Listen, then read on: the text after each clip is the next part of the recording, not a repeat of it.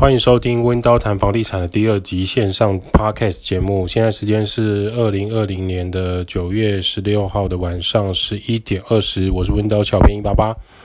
温刀谈房地产这个节目主要讲解每个人都需要居住的地方。你每天就是要回家，不管这是租房子、买房子、住在爸妈家、亲戚家，总之关于租屋住家相关议题都值得被讨论。每个人都值得拥有更好的居住品质。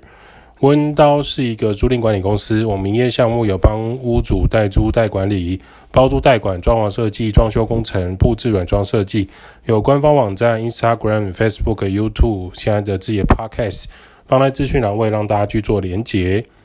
小编经常会写文章放在 IG 或 FB，让大家有更多租屋相关的知识或小分享。我们期许这些资讯能够帮到你。今天我们来聊一下老穷胖宅房客想租房子干好难。温刀来谈一个实际的租屋情况。呃，首先我们先来看一个数据：台湾二零二零年七月失业人口到达四十七万九千人，相较于六月增加了六千人，也就是增加一点三趴。这是主计处在七月时公布的失业数据。这瞬间可以知道什么呢？就是武汉肺炎 （COVID-19） 疫情对经济的影响是持续发生的。有很多的大企业没有办法养很多人，因为他们现在可能因为没有游客、没有产业链，所以没有事情可以做，被迫要留职停薪，强迫休年假是一种办法，但能停多久呢？台湾有很多产业，也不只是在国内商业往往来。而是需要靠更多其他国家进出贸易口，台湾内需也受到很大影响，很多餐饮业、小型的商店、小型服饰店、小型的饮料店都没有办法接受平常营业额对半再对半，这样的情况下，人事成本又逐年的提升，国内的内需受到很严重的影响，国外的疫情更是惨重，连带正进出口货物这些相关的商品。或者是贸易类都很受伤，像航空业跟旅游业的大萧条时期啊，飞机出去很多国家回来，实际上没有几个乘客。旅游业看起来有国内的报复性旅游，实际上国外观光客进不来，国内资金流动也是非常的缓慢。再就是平日跟假日的落差十分的大，这是目前航空业跟旅游业一个很大的危机啊。很多旅游的呃旅行社。或者是说相关的产业，比如说观光型的产业，基本上呢，如果你没有库存一些资金啊，你是没有办法度过这个时期的。这也造成一个影响，就是当许多人失业会怎么样？当他们失业，如果他二十几岁、三十几岁、四十几岁中年失业，五十几岁无法负担房租，或是二十到四十年之间的房贷，每天上演的事情不断发生，收入不够的人。就像我们上一期有讲到的，他本来房租占收入的二分之一或三分之一，现在失去真实的收入，是否有那么多的存款盈余来处理生活的必要开销呢？没有钱怎么样缴房贷？没有钱怎么缴房租？没有钱如何度过生活的重大开销？你平常要缴手机费有月费，你平常 Spotify 也可能有月费，你可能还会看 Netflix，你可能还有车贷，你可能还有摩托车月租费。各种种种的月开销要怎么处理？这时候租房子，或者是他已经是买房子了，就变成大型压力。更不用谈本利摊每个月有两万五到四万的有壳一族，房贷有壳一族是否真的想用自己的家呢？有土斯有财，先买房胜过租屋，买房子缴完就是自己的。这些观念在疫情扩散之后备受挑战啊！咬得住的人住得喜欢是很理想。咬不住、咬不下来，这些支出的人，薪资又不断减少，中断的族群到底要怎么办？这是我们目前看到的一个真实现象。那不是政府提供一万块或是十万元的纾困就可以解决的事情啊！从根本的问题并没有被解决啊！贫穷是一个结果，是现在的现在进行式的一个现象。在资本市场里面，有资金、有资源、有权利的人就是王。大部分的游戏规则都是建立在现金流、资金的流动上面。租房子过去也许会遇到说，房客就是告诉他押金是两个月。现在遇到很多的状况是，房客会问说，押金可不可以不要收，或者是不用不要缴两个月，可不可以一个月或是半个月就好？这些往往都会成为租赁管理人员或房东拒绝往来的对象。租金是房东的基本门口条件，而押金是房东的必要条件。除了住家里、租别人的房子、拥有使用权利之外，就是要负担租金的费用。另一个严重的现象，除了我们上面提到的失业率增加，很多人没有办法负担起房租跟房贷的时候，另外一个严重的现象是时间问题。我们每个人都会老，当我们变成老年人的时候，租屋问题怎么解决？我们蔡英文总统在二零一六年的时候竞选政见宣布，八年将新建二十万户的社会住宅。那时候的二零一九年，内政部的内政部长徐国勇先生说，二零一九年底已经达到三点五万户，八年他预计可以做到二十万户，有信心可以如期达成。呃，目前已经度过了几年，我们来看，他说八年要做到二十万户，有信心达成。这时候台北市长柯文哲在二零一九年十月质询的时候，他就说不相信，不可能。社会住宅比想象中的还要困难，台北市推动了老半天，连两万户都没有。一向相当有自信，对着媒体大声喊话，一向相当有自信，呃，智慧过于常人的柯批他都这么说了。在这件事情上，我们可以看到柯文哲市长喷中央说出来的话，我认为他的质疑是有根据的。这不代表我们温刀支持科批而是从住宅来看，北市政府和中央政府的住宅解决办法是否真的可以做出成果？这件事情为什么跟我们温刀，或是跟我们租赁房子、跟我们租房子、跟我们买房子有关呢？因为啊，因为目前的台北市的社会住宅啊，它有几个条件：第一个是给年满二十岁以上的国民；第二个就是说，在台北市你要设有户籍的，或者是说你在台北市有就学、就业、就业工作证明的居住者。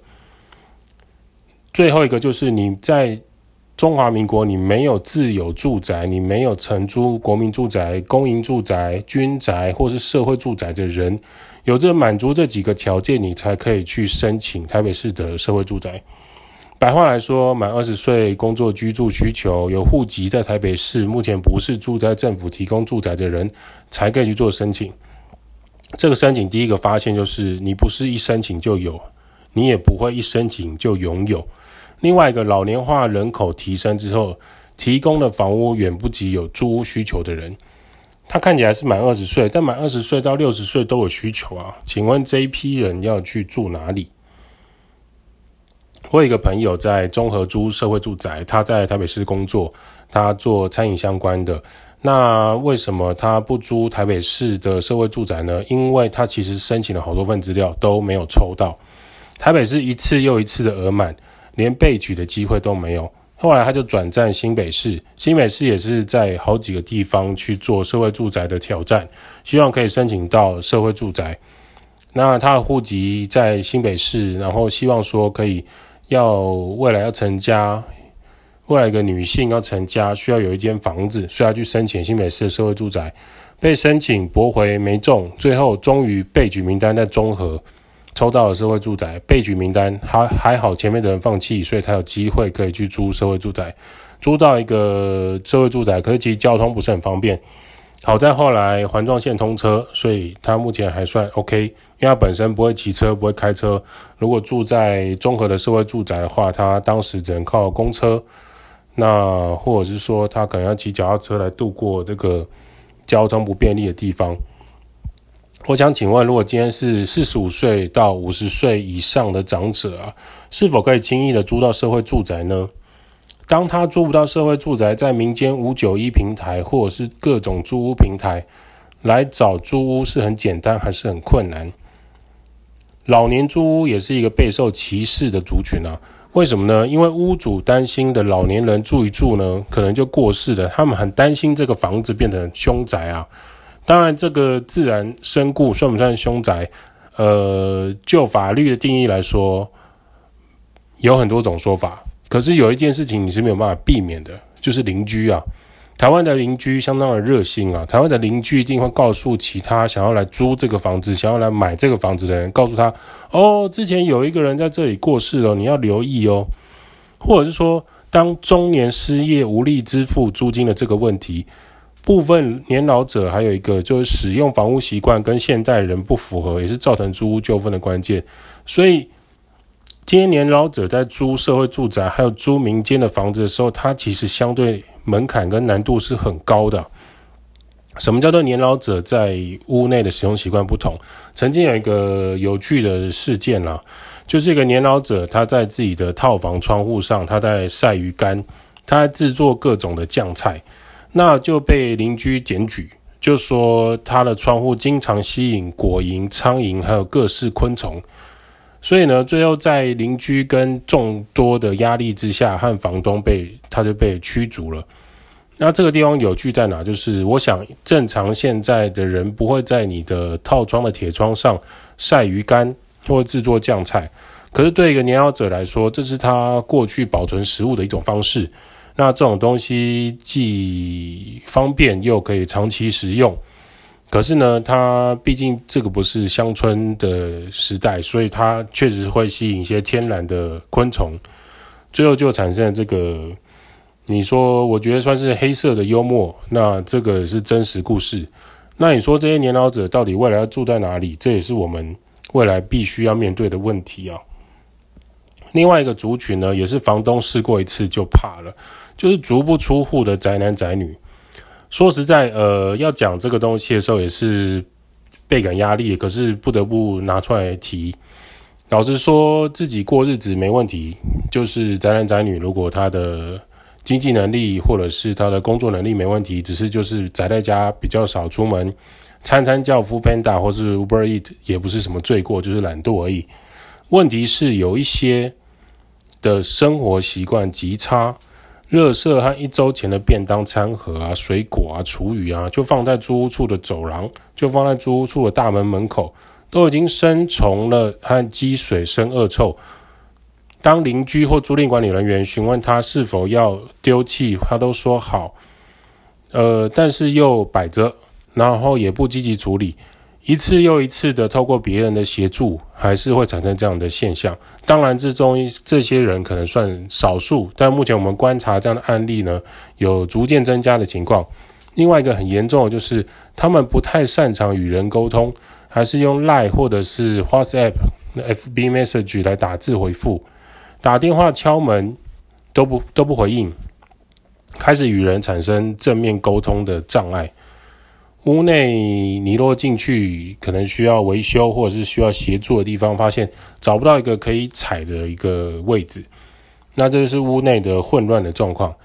这种情况呢，它不免就会让房东、屋主或主管人员感到头痛。这些并不是违法犯纪。他们也不是吸毒暴力，或者是其他的呃新三色的状况，可是这样的族群确实存在，而且越来越明显。我们把它称为“老穷胖宅”现象开始的浮现，租屋的住局拒绝往来提升，租房子就会变得很困难，收入和存款会不高，更无法达成买房达到安居乐业的一个基本条件。这就是我们目前呃看到的一些现象，希望可以跟大家做一个提醒：为什么会有这样的问题？租赁管理目前在台湾不算是一个非常容易的环节，呃，众多时候是超过屋主和房东的想象的。目前台湾政治人物除了口水战之外，我们更期待的是他们把社会住宅和租赁管理的权利做提升，而不是让居住问题恶化，而只是为了处理选票。有更多更多的人期许他们拥有的，呃，大家想要的并不是住豪宅，而是拥有一个自己的家而已。希望这是我们未来可以协助到更多房客的部分。那当然，我们也要回到最基本、最根本的问题，就是我们如何让每个人可以在一个比较平等的情况下拥有住屋条件，又或者是说，能不能让他们租屋之后产生的问题降低？来面对这个实际上的问题，不然就只是一个理想状态而已。温刀照顾房客就像我的家，代租代管、包租代管、装修工程、布置设计，开 Podcast 分享租屋投资、房地产一些眉眉角角，希望可以提醒大家，现在政府或市场上最热门需要注意的话题。好了，今天温叨谈房地产就先到这儿。如果你有什么想法或意见，欢迎私讯或留言，五星吹捧起来，我们就会回答你的留言。温叨小编在这一期的节目或下一节节目再跟大家讨论租屋或买屋投资相关的事情喽。感谢各位。